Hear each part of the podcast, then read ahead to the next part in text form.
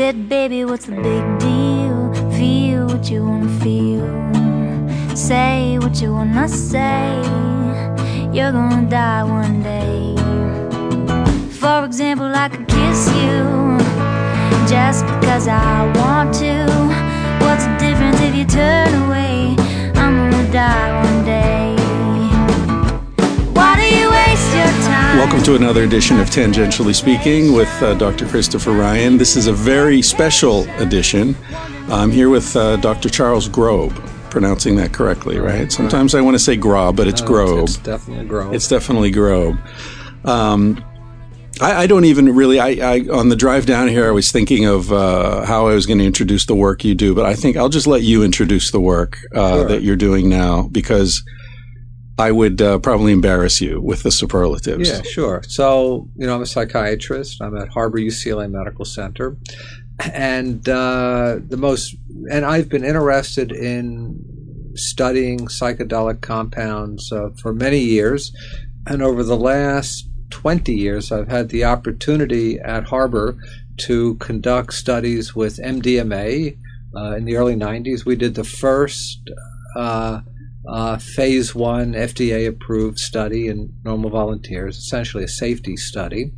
Uh, I also did uh, research in the Brazilian Amazon uh, on the on the plant decoction ayahuasca in uh, the early 90s with my colleagues Dennis McKenna and Jace Callaway. And then in the early 2000s, I was invited back to conduct a study assessing the uh, psychological health of adolescents who participated with their parents in sanctioned uh, religious ceremonies of the UDV, União do Vegetal in Brazil, and this was, uh, you know, approved by, by Brazilian law. Right. There are two churches in Brazil who are. two primary churches: Uh-huh. the UDV, which I studied, and then the Santo Daime, which is actually a much larger operation. But I have not worked with them. Right. Uh, my work was specifically with the UDV. We we studied adult members, long-term members who had consumed ayahuasca in uh, ritual context within their religion, uh, at least twice monthly for at least 10 years. Studied them, found them to be an excellent psychological health, and found that many of them had gone through profound transformations in their lives. Some of them had led very dissolute lives earlier on, problems with alcohol abuse, substance abuse, problems with the law, problems with uh, establishing stable relatedness, stable relationship, and following their uh, entry into the UDV and their participation in these group ritual ayahuasca cere- religious ceremonies, they um, they entirely ceased their alcohol and drug use. They established much uh, healthier mood regulation. Their relationships became much healthier and more stable, and they essentially became far more successful out out in the world. Um, and these these were adolescents? no, these were adults. Adults, These were okay, but who had been for 2000, yeah, 10 years, was it? at least 10 year membership in Right. the UDV. Right. And then in, in around 2000, 2001, we were invited by the Brazilian judiciary to come back and do a study of the adolescents uh, Okay. who participated with their families. Now, ayahuasca had been legalized in Brazil for religious use since 1987, but there was some concern about health and safety among the uh, teenagers who participated. And in the with the, at least with the UDV, uh, mothers uh, uh, generally consume ayahuasca in ceremony uh, during pregnancy. Sometimes they, I've, I was told, they take a small amount of ayahuasca during childbirth. Babies are baptized with an eyedropper Really? full. I've attended those Wow. ceremonies. And then generally the children are not again exposed to ayahuasca until they hit puberty, at which point they they have the uh, option, if they choose, to accompany their parents and attend uh, ritual sessions. Like uh, wine with an Italian family. right, exactly. supervised. Now let's for for listeners who may not be familiar with all these different Right. substances we're talking about, just to clarify, ayahuasca is also known as yage. Yage. Right. Yahe. Right. Which maybe you want to explain. I know it's uh, Well, a it's mixture of two unrelated plants. Right. Okay, so um, ayahuasca, standard ayahuasca is a uh, decoction of two plants. One is the uh, Banisteriopsis caapi, specifically the the woody. Uh, it's a woody vine, and it's the bark The that's bark. macerated and put into uh, the decoction, boiled for many many hours. The other plant are the leaves of the psychotria plant. Right. The psychotria plant contains dimethyltryptamine or DMT. Uh, DMT, when um, taken orally, uh, is essentially nothing happens. It's extremely active and potent if it were to be smoked or injected. But uh, when taken orally, nothing happens because an enzyme system in the gastrointestinal tract, the monoamine oxidase system, uh, inactivates the DMT so drinking a DMT containing plant uh, generally yields no change. However, if you brew the DMT containing plant, the, the leaves of the psychotria plant, with the Banisteriopsis, the bark, which contains harmala alkaloids, harmine, harmaline, and tetrahydroharmine, which have an inhibiting action MAO inhibitor. monoamine oxidase inhibiting. It inhibits the enzyme system that normatively would break down and deactivate the DMT. How common is? Uh, do you know how common are plants with an MAO inhibitor? In other Well, words, I'm trying to get a handle on how unlikely is it, given the Right, the number of different Right. plants in the Amazon jungle. No, it, they're, they're pretty unusual. I mean, Yeah. there are some other plants like um, I, I believe the uh, Mimosa hostilis it has some MAOI activity, but e- e- even um, passion flower has mild, very mild activity. But uh, the Banisteriopsis is quite unique in, in regards to the quantity of the uh, MAOI uh, acting alkaloids. Right. So you know how how did the native peoples? Because it's been known to the native yeah. peoples for millennia, Right. and um, y- you know what I was told by the uh, UDV members was that you know within their church it was uh, divine intercession. Right. And if you talk, I think, with native peoples or members of the other modern ayahuasca churches, again, you'll hear a story about some kind of uh, uh, divine message being divined by someone of great Revealed. talent, right? Yeah. Revelation. Yeah. Now, uh, that's been a little hard for me to accept at, at face value, but as a Western reductionistic scientist, in, uh, the way I conceptualize it is that over many centuries, uh, tribal peoples would have tested all the plant life in, in the particular region and found that a particular combination might yield very unusual effects. So you think they just had a I think it trial was and error? trial and error. They Let's came a across a this, a little that. That would Uh-huh. amplify the uh, uh, certain effects of other plants. Ah, so they got they- a little tinge of something, and then found that this act. Right, and then yeah. perhaps they threw in some psychotria and and found that boy, they, they, Ah. they, they got what they got a very very powerful experience, which they then kind of you know kind of conceptualize within their own belief system and Right. their, their own religious systems and mythologies grew out of that. What is the the drug that um, I can't remember what it's called, but I've seen I've seen films where it's like a long thing they and they blow it up the Yopo. nose. Yeah, it's Yopo. a it's a DMT. It's a um, it, it's like the the powder of a plant containing DMT, Okay. as some of the remote tribal peoples have. They have these long tubes. Right. One person will get on the blowing end, and on command, he'll just blow really hard. And the other person has the other end up one of his nasal passages, and he'll just get hit with a that bolus. does not look pleasant. It doesn't look pleasant, and uh, you know, concern I would have might be infection. It might Yeah. be just blowing a hole through your nasal septum. I would not advise it, but the native Yeah. peoples seem to have worked it out in as safe a manner as, as perhaps possible. So that's in the Amazon as well. yes, Yeah. yeah, yeah. Unbelievable. So I, I, I, I know we're going to run out of time with you because I could probably talk to you for six hours without uh, running dry on questions for sure. So just to get a little background, before I turned on the tape recorder, we were talking about uh, people we know in common, and I mentioned Stanley Krippner, who um, people who listen to the podcast have probably heard the episode. I it's one of the favorites. I get so many emails and tweets saying that you know, get that Stanley Krippner guy back. He's fascinating. He's 80 years old. He's been everywhere. Knows just about everyone. He took LSD with Timothy Leary at Harvard and right. in part of his experiment. Um, and he you, also had a precognitive, I believe it was on LSD. He had a precognitive experience of the uh, Kennedy assassination. Exactly, exactly, yeah yeah, yeah, yeah, And he had another one involving Stan Grof's mother or oh, really? something yeah. like that. I don't remember the details yeah, though, yeah. but huh. I, you know, when Stanley and I have traveled together, uh, he doesn't drive, so I always right. do the driving, and so he'll be telling these amazing stories, mm-hmm. and I'm sitting there going, "Yeah, I, how can I like not be taking notes here? You right. know, I'm driving and I can't take notes."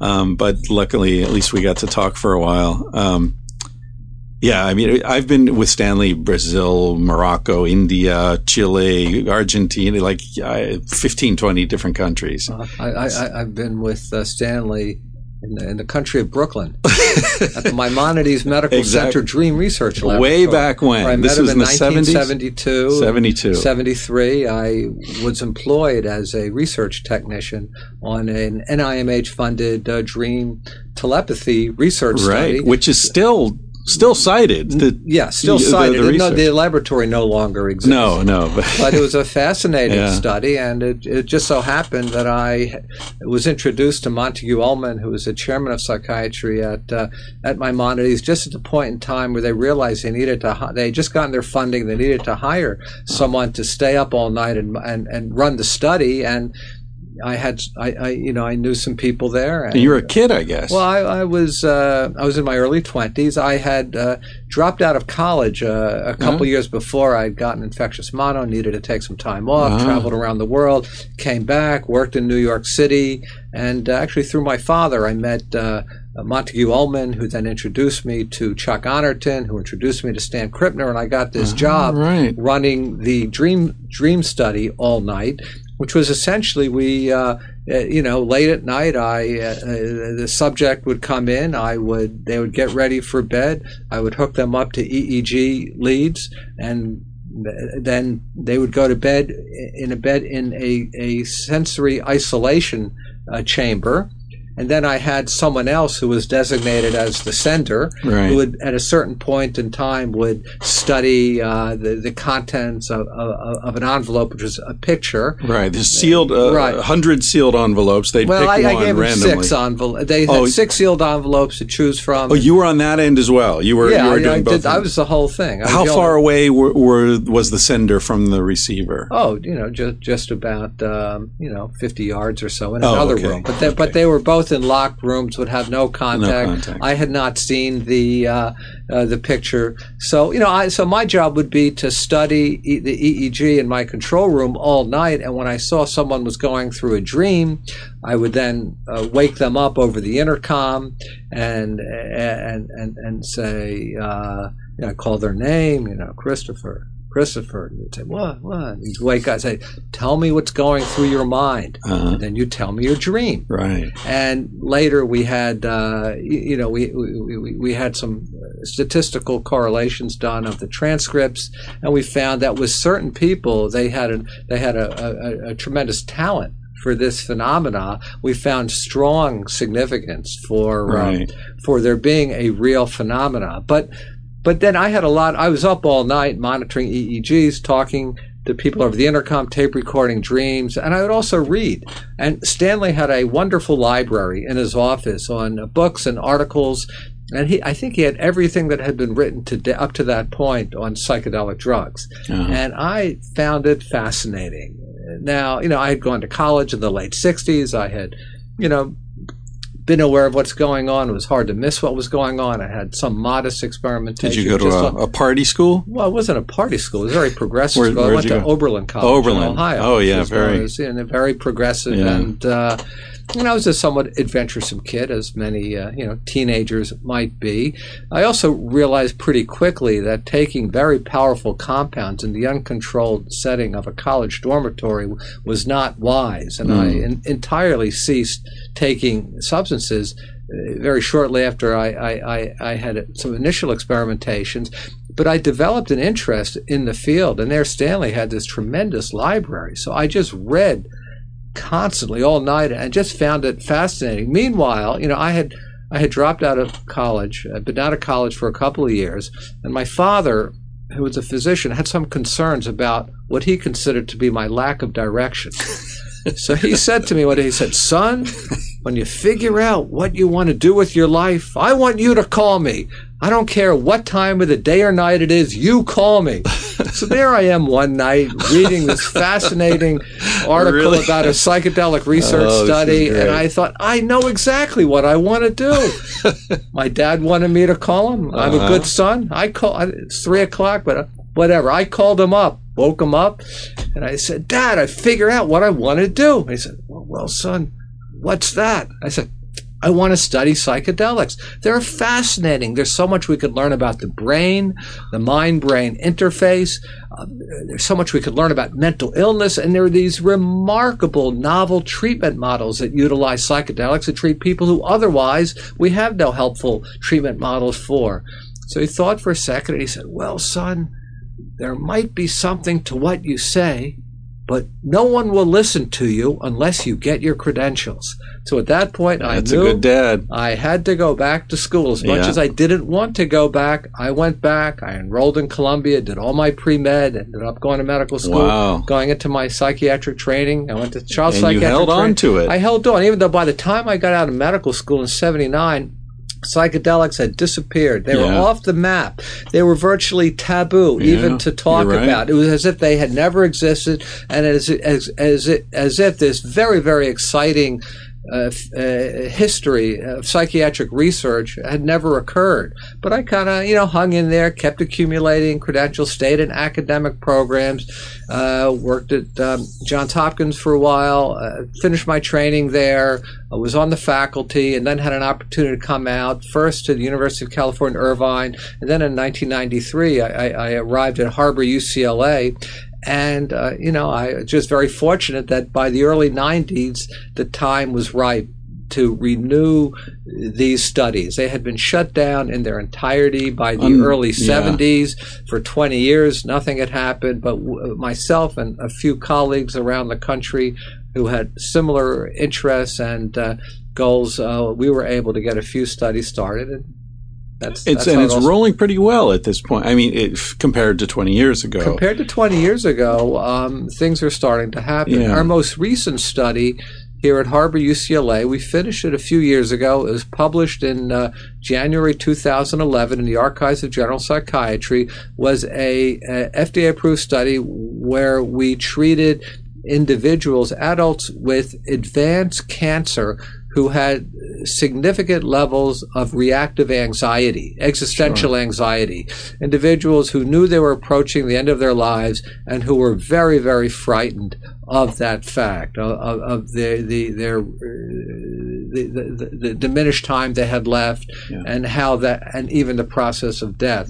So looking back on the old literature, starting in the late 50s up to the early 70s, people like uh, Eric, first Eric Kast, and then Walt Pahnke, and then Stan Grof, uh, Gary Fisher, Sidney Cohen, had done some fascinating work treating terminal cancer patients with either LSD or DPT, a another tryptamine analog, and found remarkably positive effects on their on, on, on their psychological status. So we were able to make the case to renew that research. We decided to use psilocybin for you know a variety of reasons, including um, shorter acting than LSD. We felt somewhat safer, milder, more visual, less likely to induce panic or paranoia. Uh, uh, more directable, but perhaps most important of all, uh, psilocybin did not carry the uh, political and cultural baggage Ah, that. LSD did. We wanted to stay as far away as possible from from LSD, given its old reputation. And we did get approval. We did conduct our study with 12 subjects with advanced cancer and anxiety, and found um, significant improvements at, at various times in their an- reported anxiety levels and in their mood regulation, and I'll say in their overall quality of life Uh, And quality of death. some- uh, uh, one, one, one would think 11 of our 12 subjects have passed away, uh, but uh, the uh, the strong consensus from them and from their partners and spouses was that it was a uh, a valuable treatment. They had only one uh, active session with psilocybin, another session with a uh, a placebo. Uh, but um, uh, even that one psilocybin experience, when we assess survivors six months out, uh, we found significant uh, improvements in mood and, uh, re- reduced levels of anxiety. So we felt that study was was a success. Subsequently, two other studies were approved that are now ongoing. One at Johns Hopkins uh, with Roland Griffiths, and the other at NYU with Steve Ross. So both of these studies are actively looking for recruits. Our study has been completed. We'd like to uh, initiate a uh, uh, further investigations in this area. However, we've been uh, hampered by uh, lack of funds. Essentially, I think we you know we established feasibility. You know, it's possible to get approvals from regulatory agencies. It's possible to conduct these studies maintaining strong safety parameters. What has been very challenging is getting adequate funding. The government health uh, funding agencies uh, do not fund this kind of research. It's off the map as far as Yeah. they're concerned. So we, all of our You're not going to funding, get a grant. no, all of our funding comes from uh, private donors. So what, what's a what's a study like this cost for a dozen to do a dozen? Um, our study Subjects. uh, was. Looking back, I, I- you know, in the neighborhood of about, I believe, 130, 140,000, which was Right. how these studies go. uh, Actually, a bargain, I yeah, think. Uh, yeah.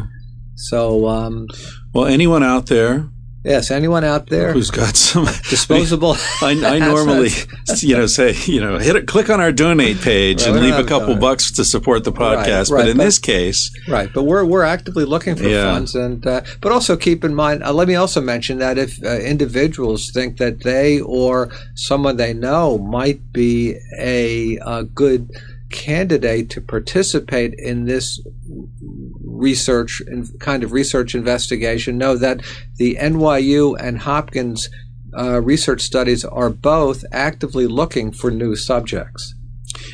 let's say someone's just inherited a bunch of money and they think that helping you research the use of hallucinogens in alleviating the terror of death is a worthwhile thing to do with their money. How would they support you? Would they go through maps? Would they go directly to the hospital? They, there- they could contact me. My uh, e- my email uh, address is cgrob. That's c g r o b at labiomed.org.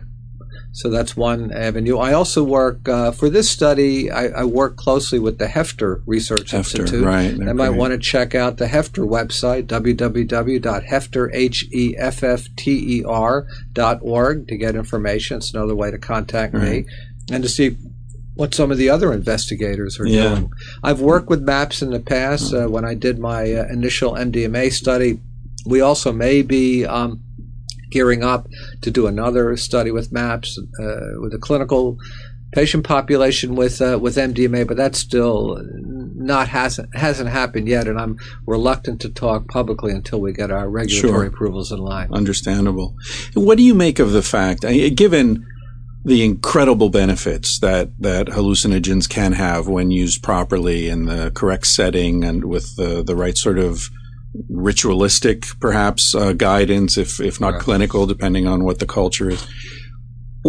What do you make of the fact that, to my knowledge, every society on earth that's had access to hallucinogenic plants has considered them to be the greatest gift of the gods. Right. And yet in American society, due to minimum mandatory sentencing laws, you go to prison for longer sentence for getting, you know, having a hundred hits of acid in your pocket than for second degree murder.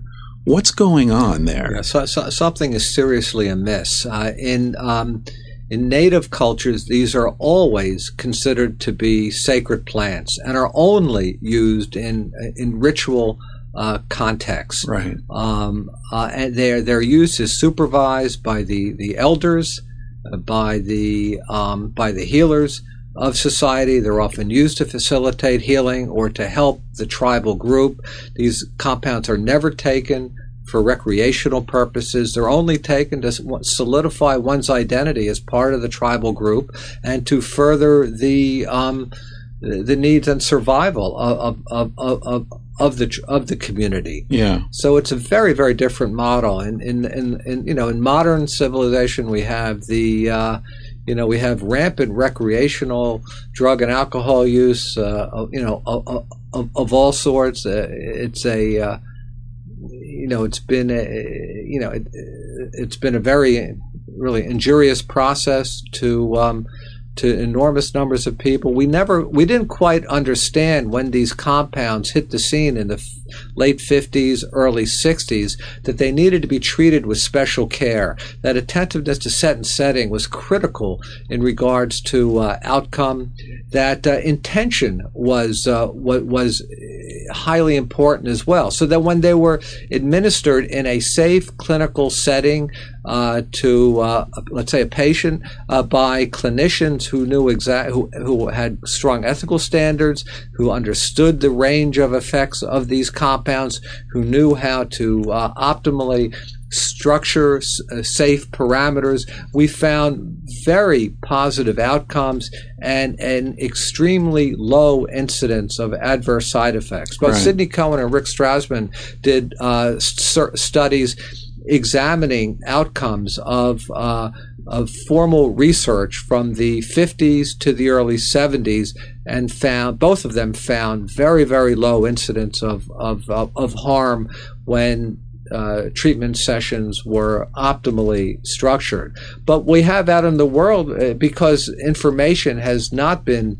adequately disseminated, because very early on these compounds uh, developed a reputation for being recreational drugs associated with uh, young uh, people.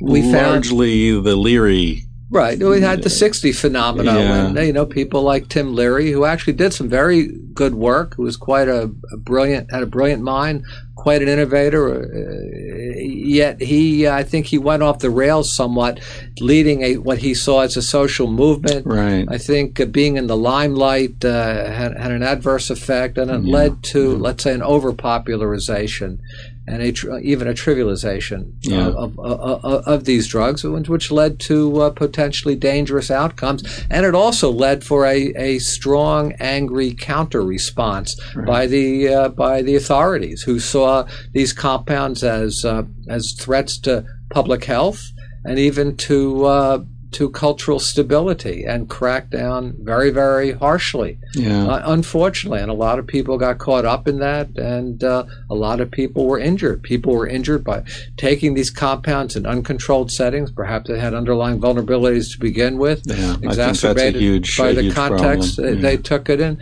That that was uh, quite problematic. And then you also had the example you brought up of it, generally very young people who got kind of caught up in the moment, thought it was an exciting area to be involved in, so an easy way to make some bucks. And we do live in a capitalist system yeah. where entrepreneurship is often encouraged, but in this case, it was uh, actively yeah. uh, punished uh, yeah. very, very harshly. Still the case. Still the case. I mean, there are undercover cops at Grateful Dead shows, or where I guess it's Phish or somebody now. I right, don't know who's right. inherited the mantle, but you know, putting undercover cops at a Grateful Dead show to bust kids selling mushrooms. It, I just that is such a misallocation yeah. of resources. Well, R- Richard Nixon called Timothy Leary public enemy number, number one. one. He, yeah. he became yeah. a very easy scapegoat, and anyone. Yet Elvis was his ally in the war against El- drugs. Was, you know, dr- drug addicted, uh, exactly, deluded Elvis for all his uh, wonderful musical talent. Uh, yeah, really went off his rocker. Yeah, but he was uh, he got a big badge from Richard Nixon that he could be uh, a narcotics officer answer. And, I, uh, I, I, just have to tell. I wish I wish the audience could see your office oh, yeah. because this is such a researcher's office here. Impeccable, huh? Everything neat and tidy. that might be the way you see it, but yeah, I see piles of research papers everywhere. But buried under the research papers behind you is the board game Candyland. Oh yeah, Well, that's right. Yeah, well, that was my favorite game when I was five and six years old, And it's still And back I will there. Point out they've changed it from them. Oh, really? The- yeah, the ice cream sandwich uh, card seems to have uh, disappeared. Uh, well, I was never a Unfortunately. Candyland I was a- player. Went to Chutes and Candylander. ladders. No, actually, I'm uh, my, I, I'm I'm the chief of child and adolescent psychiatry here at Harbor Okay. UCLA. Right. And uh, well, I, I I rarely get on the floor myself uh, these days. Uh, for a variety of reasons, including a bad knee, I, I, I, do provide a lot of supervision, and uh, I, I will on occasion teach a resident, Right. uh, ha, ha, a resident who grew up on video games, how, how to play one of the old standards like uh, Candyland or Right. And Ladders. Let me show you how it's done. Whippersnapper. So, uh, what are, are you doing clinical work here now? at, at- my my position. Yeah, here- Well, here I, I'm the all research. division director of a large clinical operation. We we treat in our outpatient clinic upwards to 500 children and adolescents a year with a variety of mental health uh, issues. Oh, okay. Uh, we train um, psychiatrists, psychiatry residents, child psychiatry fellows, psychology postdocs, psychology externs, social work interns. I have a large staff. We're also very active over in, in our hospital, uh, providing consultative services to pediatrics. We also have an extremely busy psychiatric emergency room. In fact, we have one of the largest psych ERs in the country. I believe Really? only in terms of patient flow, second only to Bellevue Hospital Oh, in New York. Where Julie Holland used to work. Course, Do you know Julie? Of course, she's Okay. an old friend. Yeah, we probably there are probably like twenty people that we both Oh, know well at here. Yeah. least. Yeah, At least. yeah. Julie's wonderful. Uh, I translated a chapter in her book about MDMA Uh huh. um, uh-huh. because I actually met Julie at uh, the there was an ecstasy conference in Israel at the Dead Sea. Oh, I was there. Well, that's, that's where where we we met. met. Yeah, Okay, okay. right. I. I was Rick, and I had met like six months previously. Uh-huh. And it turned out there was a Spanish researcher there, Uh-huh. and I was living in Barcelona, Yeah, so right. he Rick invited me to translate for Right. uh, Jose Carlos. Jose Carlos. Yeah, Right. yeah, yeah, yeah. Very nice. yeah. Okay, I thought you, you seem very you go. familiar, but I also I was on the the Point episode uh, last week where Uh-huh, you recorded the I- I thing. saw that. Yeah, I put you in touch with the producer because. I knew of your work. Um, so I thought maybe I, I was just recognizing you from the video, but it, yeah, okay. So we were both at the Right. Dead Sea Hyatt, where I made the mistake of shaving before going swimming in Oh, the Dead right, the Sea. Dead Sea, That was a nice salt content. move. Yeah, yeah, that's right. yeah, yeah. That was fun. So that's where I met Julie. Right. Yeah. Uh, I, I met Julie at my FDA hearing in 1992 when I applied for permission to conduct a, uh, the first uh, uh, clinical MDMA study in human subjects. And uh, Julie was a medical student at Mount Sinai, I think. Uh, and uh, and I that's where actually That's I met her. She was a friend of Rick's, and Rick and I were sharing a hotel room. And as before we went to bed, Rick said, "Oh, don't be surprised if when you wake up there's uh, someone else here." When I got up in the morning, there was this very pretty little girl, uh, you know, young woman sleeping on the floor in a sleeping bag of a hotel room. That's how I met Julie Holland, who, a- who has now done some wonderful writing. Yeah, and, uh, she's a wonderful. wonderful uh, spokesman and as uh, as beautiful as ever. so let's plug Julie. So she wrote uh, her latest book's about marijuana, I believe. I believe so. Uh, I don't remember what it's called though. Uh, it. the the I don't know. something. Well, anyway, look up Julie Holland on Amazon.com.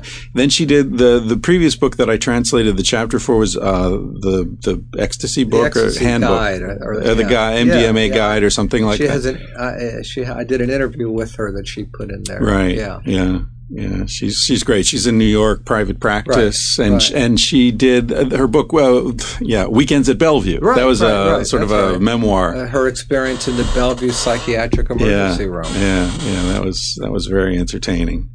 So Julie Holland. Okay, so we were both in Israel at the Dead Sea Hyatt. That to me, you know, in Spain, Spain is kind of like being in high school because everyone takes a big break in the summer, Uh-huh. and then in September everyone comes Right. back. And so, what did you do over the summer? Right, you know, right. and uh, that year, I I think I won the lottery because you know everyone like oh I went here I went there I did that well I went to an ecstasy conference in Israel I that just right, right. that definitely won won everything. So, what was you? You mentioned that you were um, doing uh, a study in MDMA. What what was that about? The MDMA, by the way, for people who don't yeah. know, is also known as ecstasy. Right. It's Was- not strictly speaking a hallucinogen. No, correct? no. It's three four methylene dioxymethamphetamine. Structurally, it's a kind of has similarities to both mescaline, which is a hallucinogen, and uh, and amphetamine. Uh-huh. So it has uh, a strong amphetamine quality, uh, but it ha- it's a very uh, it's described as a very empathogenic, Empathogenic, drug. So individuals have these very strong bonding experiences. They develop a, uh, a strong facility to articulate feelings. Mm-hmm. Very valuable for people who may be alexithymic or uh, without words for feelings. Oh, really? And then it was thought at one point to be a potentially valuable adjunct for psychotherapy. And proved itself to well, be. No? somewhat. I mean, uh, basically, the history was it was, uh, you know, while it was synthesized uh, right before the First World War by Merck in Germany, it was really put on the shelf, not looked at again. Uh, briefly in the 50s, when the military was conducting their uh, their studies of a variety of psychoactive compounds, and then was forgotten again, and not looked at or even appreciated for its range of effects until Alexander Shulgin, a, a prominent uh, Bay Area uh, uh, pharmacologist, synthesized it. And his model was when he synthesized a new drug, he'd take it himself. And, and with his friends out at the and ranch. a, a special Yeah. group of friends. And Yeah. he found, he thought it had um, potential as a therapeutic adjunct Yeah. and he introduced the drug to a number of psychotherapists who- he was friends with and for a while from the late 70s to the early mid 80s it was uh, actively used as a part of an underground psychotherapy particularly in california Right. then in the mid 80s, uh, it became popular as a recreational so called dance drug. Uh, it was marketed uh, to a, a young dance culture population. Um, initially, the name MDMA was marketed as uh, in the underground. The the the uh, the entrepreneur who thought it would be popular to people going to these dances thought he would name it after its most salient psychological feature, which was empathy.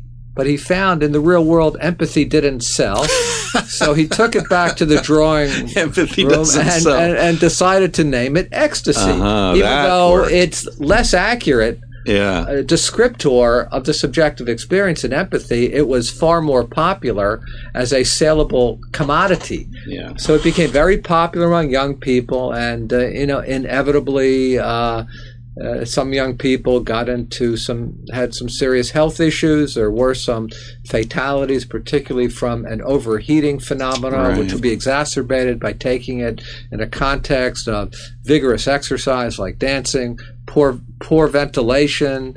Uh, lack of hydration, so there there were some fatalities. There was also a neurotoxicity controversy, which eventually petered out because, by and large, the the the research backing it up was seriously flawed. At Johns Hopkins. Uh, Some of that was at Hopkins. Was it Ricard? Ricaurte? Ricaurte. Yeah. Right. And- Who used amphetamines, actually. Well, that was a whole other MDMA, right? story. That the neurotoxicity, the uh, the the preclinical research neurotoxicity group uh, administered what they said was MDMA to monkeys, and of course, I yeah.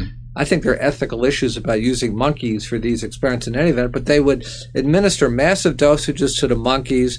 They sacrificed the monkeys, looked at their brains, and found, oh my God, in addition to changes in the serotonin neurotransmitter system, which they had earlier called serotonergic neurotoxicity, even though, again, even calling it that was debatable, they also found dopamine changes, dopaminergic. They called it dopaminergic neuro, neurotoxicity. And they essentially predicted that all of these young ravers, dance goers who like to take so called ecstasy were setting themselves up to develop Parkinson's in 20 years. Right. This was published in Science, Front perhaps page. the leading periodical in the sciences in the world front page news in newspapers around the world that uh, MDMA will cause Parkinson's disease and then a year later, in a back page of of Science, there was a very tiny little, Little paragraph that said retraction. Yeah. Whoops.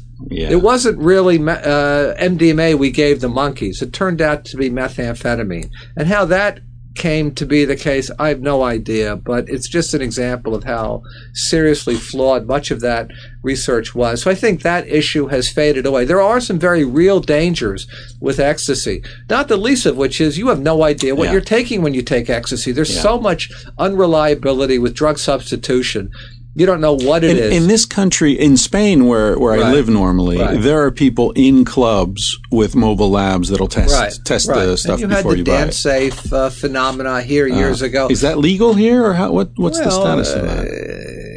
It's uh, you know I I I, th- I haven't heard that much about drug testing going on at these events. In fact, I mean I'm you know I'm aging on. I'm not aware of a lot of what's going on among young people, but I I don't hear as much about so-called raves Right. or mass events where kids will dance into Yeah. the wee hours. About like Burning Man? Or I wonder if Burning Man is something else. labs. Although I would I would caution people about taking MDMA in a very very hot climate where you may have Yeah. serious Yeah. limitations on water. right. That could be very dangerous. Right. So I'd be very cautious. even if you that. know, I mean, I, I, I speak at medical schools sometimes and, and I've often talked about drugs. And one of the main questions I get, I'm sure you've received it a million times is, is MDMA dangerous or not? Right. And, and uh, my answer is exactly what you just said. First, you don't know if it is MDMA. Yeah, that's a whole, you- you- if it is, then that's a conversation. Right, so- but what you're getting in a club, who knows what Right, it is? right. You don't know And a lot of is. times what they're mixing into it is Right. really nasty stuff. Right. And, you know, many, there have been a number of um, malignant hyperthermia deaths uh, attributed to so called ecstasy, where your temperature can just you know, shoot up to 105, 106 degrees Fahrenheit, lead to kidney failure, liver failure, seizures, and death. And there, there are not that many of those cases, but each and every one is, is horrible, tragedy, and preventable. And, and, and extra- extraordinarily regrettable. But um, uh, uh, um, I forgot where I was going with that. Oh, like You have with to the. MDMA. If we can cut everything, too much I MDMA. lost my train of thought. Um, where was I going? Yeah, you were saying that uh, you know there there are these uh, deaths from uh, hypo, hypo hyperthermia. Yeah. So what? What we Attributed um, ecstasy, Yeah. So yeah. there there have been a number of deaths uh, attributed to ecstasy, hyperthermic deaths. It turned out. The drug turned out not to be MDMA, but rather uh, another drug, uh, uh, uh, paramethoxyamphetamine or PMA, considered to perhaps be the most potent amphetamine known. So it gets, you know, you know, people are aware that a kid took ecstasy. Right. The kid had a, a fatal outcome. It's presumed to be MDMA, but with a number of these deaths, it was not MDMA. It was PMA, which is an entirely different compound. So, what do you think is uh, the the therapeutic potential for MDMA? Do you think it's significant? Well, I, you know, over the last uh, five or six years, there have been some very interesting research going on in Charleston, South Carolina, by a, uh psychiatrist named Michael Mithoefer, working together with MAPS. Uh, They've developed a, uh, a protocol treating individuals with chronic refractory. Refractory means it hasn't responded to treatment. So chronic refractory uh, post-traumatic stress disorder Right. or PTSD, and they're finding, you know, very impressive results in regards to uh, the amelioration of the of the PTSD Yeah. symptoms that do seem to sustain over time. They're expanding their study. They're developing a, a new uh, wing for the study in Boulder, Colorado. I believe they're also trying to establish something in Vancouver, Canada, as well as in Israel. So I, I think uh, Mike Mithoefer and his group uh, have uh, made a strong case that.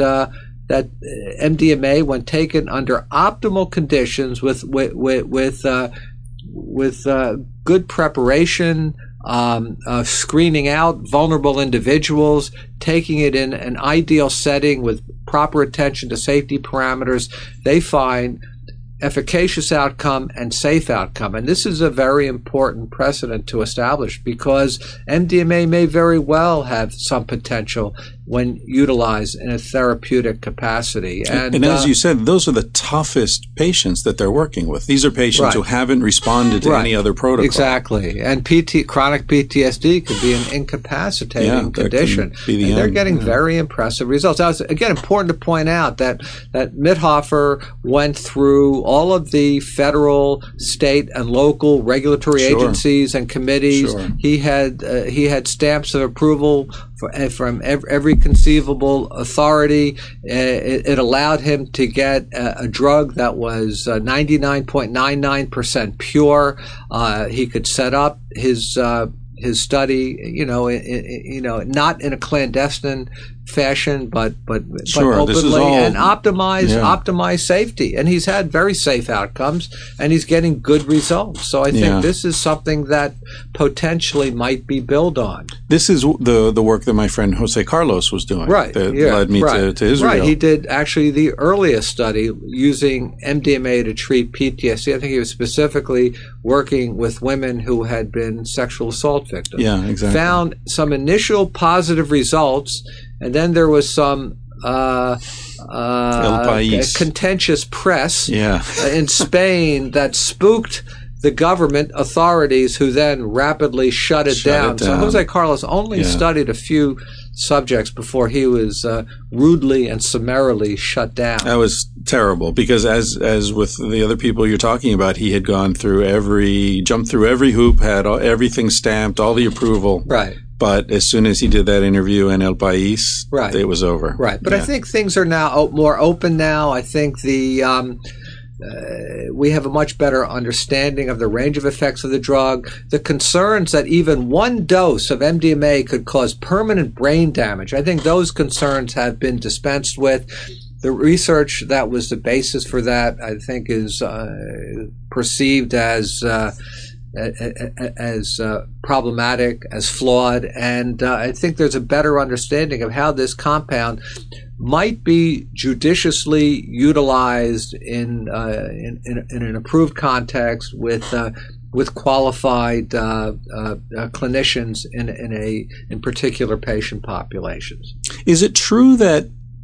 By the way, did you ever meet um, Albert Hofmann? Oh sure, Th- yeah? sure. Oh no, Were you at his hundredth birthday party? Yes, I was. Oh, yeah. I, Kat, my wife and I were invited to the party by Stanley, who, yeah, who yeah, yeah. and uh, we had a family thing come up and Oh, we yeah, couldn't no, go, no, and uh, it's uh, I, I'll regret that for the rest of my life. You know, this, uh, you know, there was a big conference held. By the way, this his is the inventor of LSD, Yeah, a Swiss yeah, gentleman. uh, April nineteenth, nineteen forty-three, the first LSD experiment on himself inadvertently. the great bicycle Uh, he was a brilliant man uh, and had remarkable insights. Uh, and I, I, I actually, I, I did an inter- uh, an interview with him in '96 that MAPS published. That's online. That, uh, Maps.org, Multidisciplinary Yeah, yeah. Association of Psychedelic Studies. We, we keep mentioning that. Yeah, so, I have yeah, an Albert interview with Hofmann, Hofmann. Hofmann was an extraordinary individual, and uh, for his hundredth birthday, a uh, big conference was held in his honor in Basel, and in front of a thousand people, he got on stage, and for almost an hour.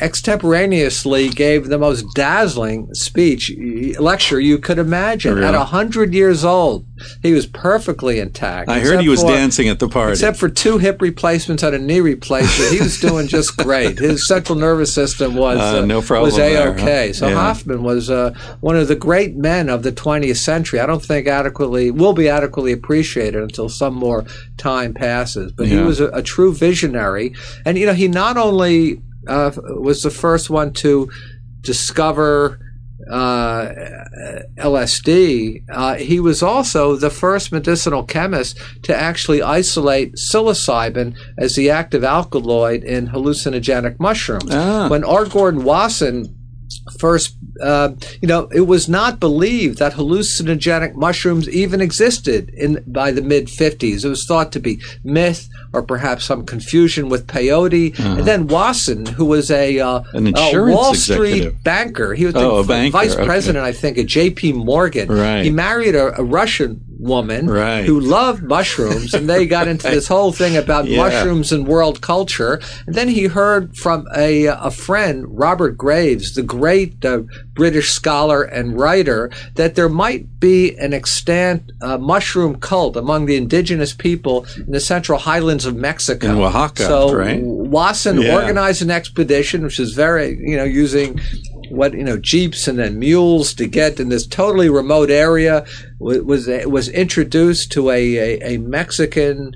Uh, healer who used mushrooms, Maria Sabina, Sabina. and she invited him to attend a, a velada or a healing ceremony, and then uh, which was written up. Uh, Wasson wrote up his experiences in that uh, that preeminent.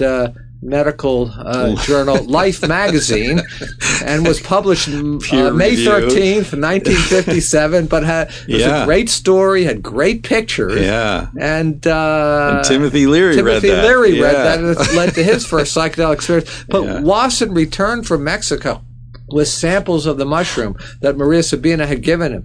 He sent them to the leading medicinal chemists around the world to discover what the active chemical was. None of the chemists could isolate the active alkaloids until Hofmann took a crack at it. So another hmm. accomplishment really? of Albert Hofmann was that he was the first one to isolate psil- psilocybin and then psilocin from from from mushrooms. The LSD discovery was by accident, right? That was total serendipity. yeah, total he was working with uh, with Ar- Argo.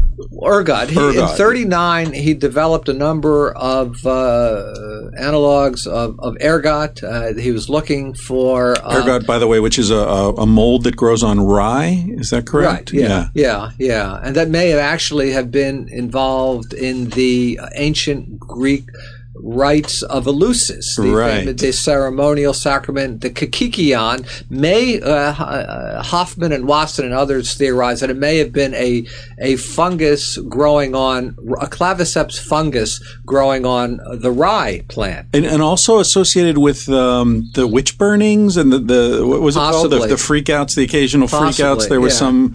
I I read somewhere somebody had studied the rain patterns and Uh-huh. found that the rye that was in storage was more likely to have Salem, been growing. Massachusetts. No, in in uh, medieval Europe. Oh, in Europe. Oh, yeah. Yeah, Oh, yeah. and Sure. they found, well, there were yeah. claviceps infestations of grain that. uh, There was one condition caused by claviceps that uh, Saint Vitus dance. Saint Vitus dance. I think it was That's- called, that's where thinking individuals would yeah. become delirious and danced, Yeah. and it was a vago, it was a vasoconstrictive compound, meaning it caused intense constriction of blood vessels to the point where they would become gangrenous and would. Uh, you see the old etchings of Saint Vitus dance. You see the townspeople dancing around Crave. Some of them ripping off the arms of others. So it's a different claviceps than the claviceps perhaps involved with uh, lysergamides Yeah. but uh, but but Hofmann was interested in in this uh, in this compound. He was looking for a new uh, drug that could cause vasoconstriction or perhaps uterine constriction. He isolated a series of lysergamine. He named they're all LSD one, two, three, all the way up. LSD twenty five was. Uh, one of those that he isolated in 39. He put it up on the shelf and didn't do anything with it until 40, 1943 when he says he had what he called a presentiment. That was his term, presentiment, that he ought to go back and look at that 25th compound in the series. So he synthesized some more of just kind of you know just kind of working with it in the lab but he had a cut on his hand and uh, presumably wow. some of the uh, compound got through the cut and into his blood system and activated his central nervous system and on the way home from the lab he realized he was having a very very unusual On his experience bicycle, right? on his bicycle Yeah. the famous april 19th bicycle trip or was it april 16th i think april April. April? So no, on April 16th, he had this accident. April 19th, he measured out what he considered to be a minuscule Oh, that's right. dose, To- to confirm 250 micrograms, which he thought would be completely inactive. But you got to start with a low dose. And that's But- like double. well, LSD has incredible Yeah, potency. so yeah. 250 mics is a very powerful uh, dose. So uh, and his but that so April 19th was a bike ride going home. By the time he got home, he told his wife to call the doctor because he felt he was going crazy. he was having very weird. Oh, so he made it home. He made it home. I always thought he crashed Oh, in no, a field no. of flowers oh, no, somewhere. No, no, no, He okay. made it home, got into bed, and said, "I'm dying. Oh. Something's horrible is happening. Call the doctor." Right. But by the time the doctor got there, he was in a he was he he was ex, he was in an ecstatic reverie. he was having beautiful, you know, the hallucinations, the visual phenomena had gone from dark and horrible and uh, oppressive to bright and beautiful and He stopped uh, resisting. transformative. He opened up to the Yeah. experience and thought, "Wow, do I have something here?" so he worked for Sandoz. He introduced this to uh, uh, psychiatric researchers at Sandoz, who initially sent the compound around to investigate psychiatric investigators, uh, suggesting that they try it on themselves because it was a psychotomimetic Exactly. drug that could induce psychosis, so they could have a many-hour psychotic experience and therefore learn more about the inner experience of their patients. Which This I have to say. I, I I find that very beautiful. Uh, You know, and very um, reminiscent of shamanism. yeah. Because you know, in shamanism, as, as you know, I'm sure it's the shaman who generally takes the drugs. That's right. Sometimes the patient doesn't take the drug at all. It's Right. the shaman, you know, having the visionary experience and in that experience learning about what ails, what what the diagnosis is, and what ought to be done to treat that Yeah, patient. to, to go between the Right. worlds and, and yeah. find yeah. yeah. So here's a psychotomimetic drug. They suggested the doctors take it. Yeah. Uh, after that, a psychiatrist in England in the early 50s named Sandison started to administer low dosages. Uh, to uh, uh, patients, and the, the prevailing treatment model of those days was psychoanalysis. He found that the psycholytic model of low dose administration would loosen up thinking of patients and allow them to more ably, freely associate and uh, engage in in their issues that had brought them into treatment. And many of them felt afterwards they felt a tremendous relief and a diminution of their problematic symptoms. Uh, later on in the U.S., uh, psychiatrists here in the U.S. we always go for more. The bigger the better. So they started to administer much higher dosages and created the psychedelic model and Right. found it more effective in serious uh, mental illness, including, let's say, uh, serious uh, alcoholism and drug addiction, obsessive compulsive disorder. Found that uh, especially with the alcoholism, that it was uh, remarkably effective. Interestingly, particularly in individuals who had during the course of their one, often just one session, a powerful psycho-spiritual or let's say mystico-mimetic uh, epiphany. Uh-huh. So they, so individuals who had an experience approximating a religious experience seemed to be the ones who had the best outcomes in terms of uh, establishing and maintaining sobriety over time. Have you done any work, um, the- therapeutic or, or research with ibogaine? Um, I haven't studied it. it. There've been some. There's been some interest in, in looking at ibogaine as a treatment for drug addiction. A, uh, a an ex addict named Howard Lotsof really popularized this, and until he passed away a couple years ago, really devoted the last 30 years of his life to trying to organize. Um, research in this area. It's been slow going. There, there are some safety issues with ibogaine. Uh, there, there are some powerful effects on cerebellar function and balance, which I th- need to be looked at. There have also, it can be cardiotoxic at higher dose. So I think Mm. this is a drug one needs to approach uh, very carefully. And uh, Sure, it's it- my personal sense that other uh, psychedelics, classic psychedelic, particularly psilocybin, may have a much safer profile, both medically and psychologically, Mm. and may have, um, Uh, you know, equal, ultimately equal efficacy if we're ever allowed to test these models out. Right. Is it true? I, have I've got a vague sense. I, I, I, this may not be true, but is it true that the advent of, uh, of psychedelics in the late 50s, early 60s led directly to the understanding of the ser- the neurotransmission? Sure. Absolutely, system? absolutely. Work in the late 50s. Um, I think a lot of it was done in University of Chicago with Daniel X. Freedman, very, very prominent psychiatrist, neuroscientist, the chairman of Chicago, later professor emeritus at UCLA. Um, his group and other groups noted that when they, they tag the LSD molecule with a with a radioactive isotope um, and it, it injected it into their animal models and then took uh, took images, took pictures of the brain, they found that the parts of the brain that lit up turned out to be the serotonergic neurotransmitter system. So essentially, the discovery of the serotonergic system came from early uh, LSD studies. In fact, mm-hmm. towards the end of his life, Daniel X. Freedman lamented the fact that this remarkable compound, this uh, wonderful research tool, had been lost to research because of the cultural upheaval and the political reaction to it. Who was it? Terence McKenna who said uh, psychiatric research without hallucinogens is like biology without a microscope. I don't know if he quite said, said that. I don't Terence, know. not Dennis. Not De- Dennis. Dennis. is more guarded, of course. And oh, Dennis is a, one of my best friends. no, wonderful guy. Yeah, That's yeah, what I'm yeah. saying. He's he would be less uh, hyperbolic. Dennis is more circumspect. That's the what he might tell. So I will also say that uh, n- number number one, some uh, Dennis tells me that some of Terence's best ideas were actually Dennis's ideas originally. And I also want to plug my good friend Dennis McKenna's new book, his memoir, which is fantastic. Uh, one might not realize realize Dennis is a gifted writer and he's got a great story to tell. So he's written a book. It's called The, the Brotherhood of the Screaming Abyss mm. My Life with Terence McKenna by his little brother Dennis McKenna. Yeah. A wonderful picture on the cover of the two when they were kids. Uh, Dennis was about four, Terence was about eight, looking out over the edge of, of a canyon.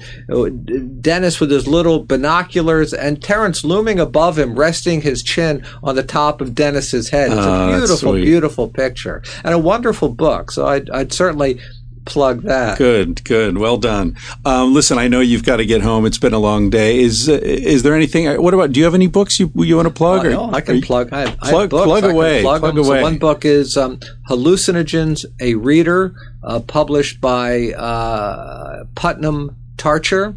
Uh, copyright 2002. Is this uh, an academic uh, well, it's a, survey it's a, or what? It's it's um it's got a number of, of my own academic articles. Mm-hmm. I've got uh, besides the intro. Uh, and my interview with Albert Hofmann is in there. I oh, also great. have three articles. One is uh, a history of psychiatric research with hallucinogens. Another is on the um, psychology of ayahuasca and, and, and the final is uh, deconstructing ecstasy, the politics of MDMA research. Beyond that, I have uh, articles uh, more for uh, written for a popular audience, written by people such as Ralph Metzner and Rick Strassman, Stan Grof, Myron Stolaroff, who passed away just a couple of weeks ago, uh, uh Sasha and Anne Shulgin. Speaking of Sasha Shulgin, uh, I know Sasha's uh, at home getting home care, and I remember there was a a drive to raise some money right, to yeah, help out with that. Yeah, Sasha is quite ill. Yeah, uh, so is Anne. They Sasha, some, by the way, who, who, the, the, who reinvented re- MDMA. Remarkable uh, pharmacologist yeah. who really rediscovered Wonderful MDMA guy. and kind of discovered that it had a therapeutic application. He's he's seriously ailing at this point. They have some. Financial issues, and uh, they're, they're they're they're they're they're quite open to accepting donations and gifts, and they, they could be contacted through the Erowid website. I would Erowid, think. yeah. E R O W I D yeah. dot org. Also, a wonderful website in and of itself in regards huge to font of uh, information, uh, tremendous info, uh, bank vault of information, yeah. Yeah. Yeah. and has been for years. I remember consulting that 15 years right, ago. No, probably those it's guys have done a great unbelievable. job. Unbelievable. Yeah, yeah. And um, so, my other book I'll mention, Higher Wisdom Eminent Elders Explore the Continuing Impact of Psychedelics. It's a book of interviews I, I co edited with Roger Walsh, who's a professor yeah, of psychiatry at UC yeah. Irvine. Yeah, I know his work. Yeah, I don't so think I've so, met him So we personally. interviewed many of the of the luminaries. He wrote a book about shamanism, didn't he? Yes, he the did. Shaman's Yes. Doorway or Yeah. something like that. It was something a very like good that, book. you know. yeah. Roger's a good friend, old friend. Ah. Roger um, Roger also had a big impact on my going into this field. Um, you know, when I uh, left Johns Hopkins in the late '80s and went out to uh, UC Irvine, I was somewhat disillusioned with the uh, contemporary state of psychiatry, and I met Roger. We went out for lunch one day, and I was telling him about some of my disillusionment. So he said, "Well, Charlie, what if you could do anything in the world? What what is what is it that you would want to do?" And I said, "I know exactly what I would like to do, but I don't think it's possible." He said, "Well, well what is it?" He said. I'd love to study psychedelics. They're so fascinating. Like I told my dad at X- 3 XYZ, a.m.. But it's not. This is 1987. I'm having this conversation, mm. and and he was a senior professor. I was just a, a, an assistant professor at that point. point, and he said, "Well, you know, I think there really is something." To what you say, I entirely agree with you. This research should be done, and you sh- you should feel empowered to start writing which I did with along with a friend of mine and with Roger. We uh, you know we wrote a few articles and started to put together our first protocol. So it kind of came together Fantastic. as a team effort, and uh, and certainly Roger's uh, encouragement was a big um, uh, factor in, in getting this whole process going. Yeah.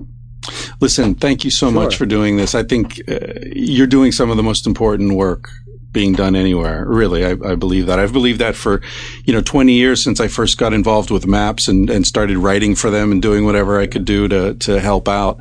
Uh, I, I think people will look back on this period and be amazed at, at how difficult it was and how courageous people like you were. Well, finally, things are getting off the ground. I think a, a whole new era is opening up. I think there really is a uh, very positive future for research with psychedelics, and uh, I think we're we're we're just at the beginning, ready to launch this. Uh, to learn more about what's on the horizon, check out the Hefter website and also the MAPS website, and I think there's important information.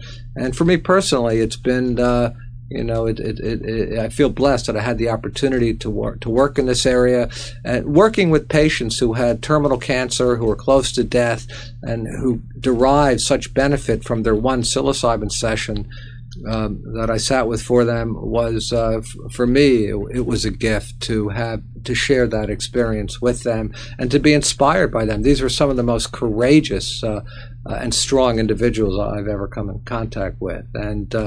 And again, I think uh, I think there's a lot we can do with these compounds. Uh, modern psychiatry is very helpful in a lot of respects, but it does fall short.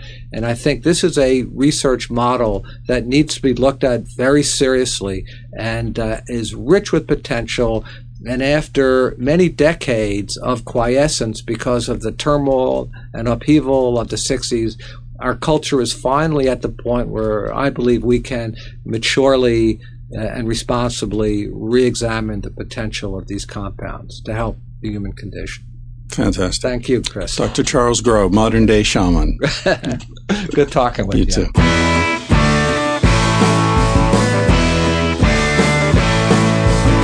He said, Baby, what's the big deal? Feel what you wanna feel. Say what you wanna say. You're gonna die one day. For example, I could kiss you just because I want to. What's the difference if you turn away? I'm gonna die one day. Why do you waste your time thinking about your reputation?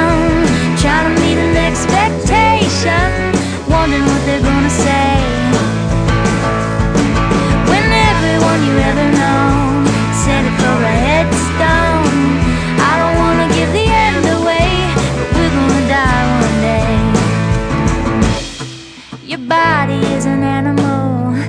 doesn't ask for much. A little music and a soft touch. Why don't you let it out to play? Your heart is in a bird cage, singing in your chest. You wanna shut it up or give it a rest. You're gonna die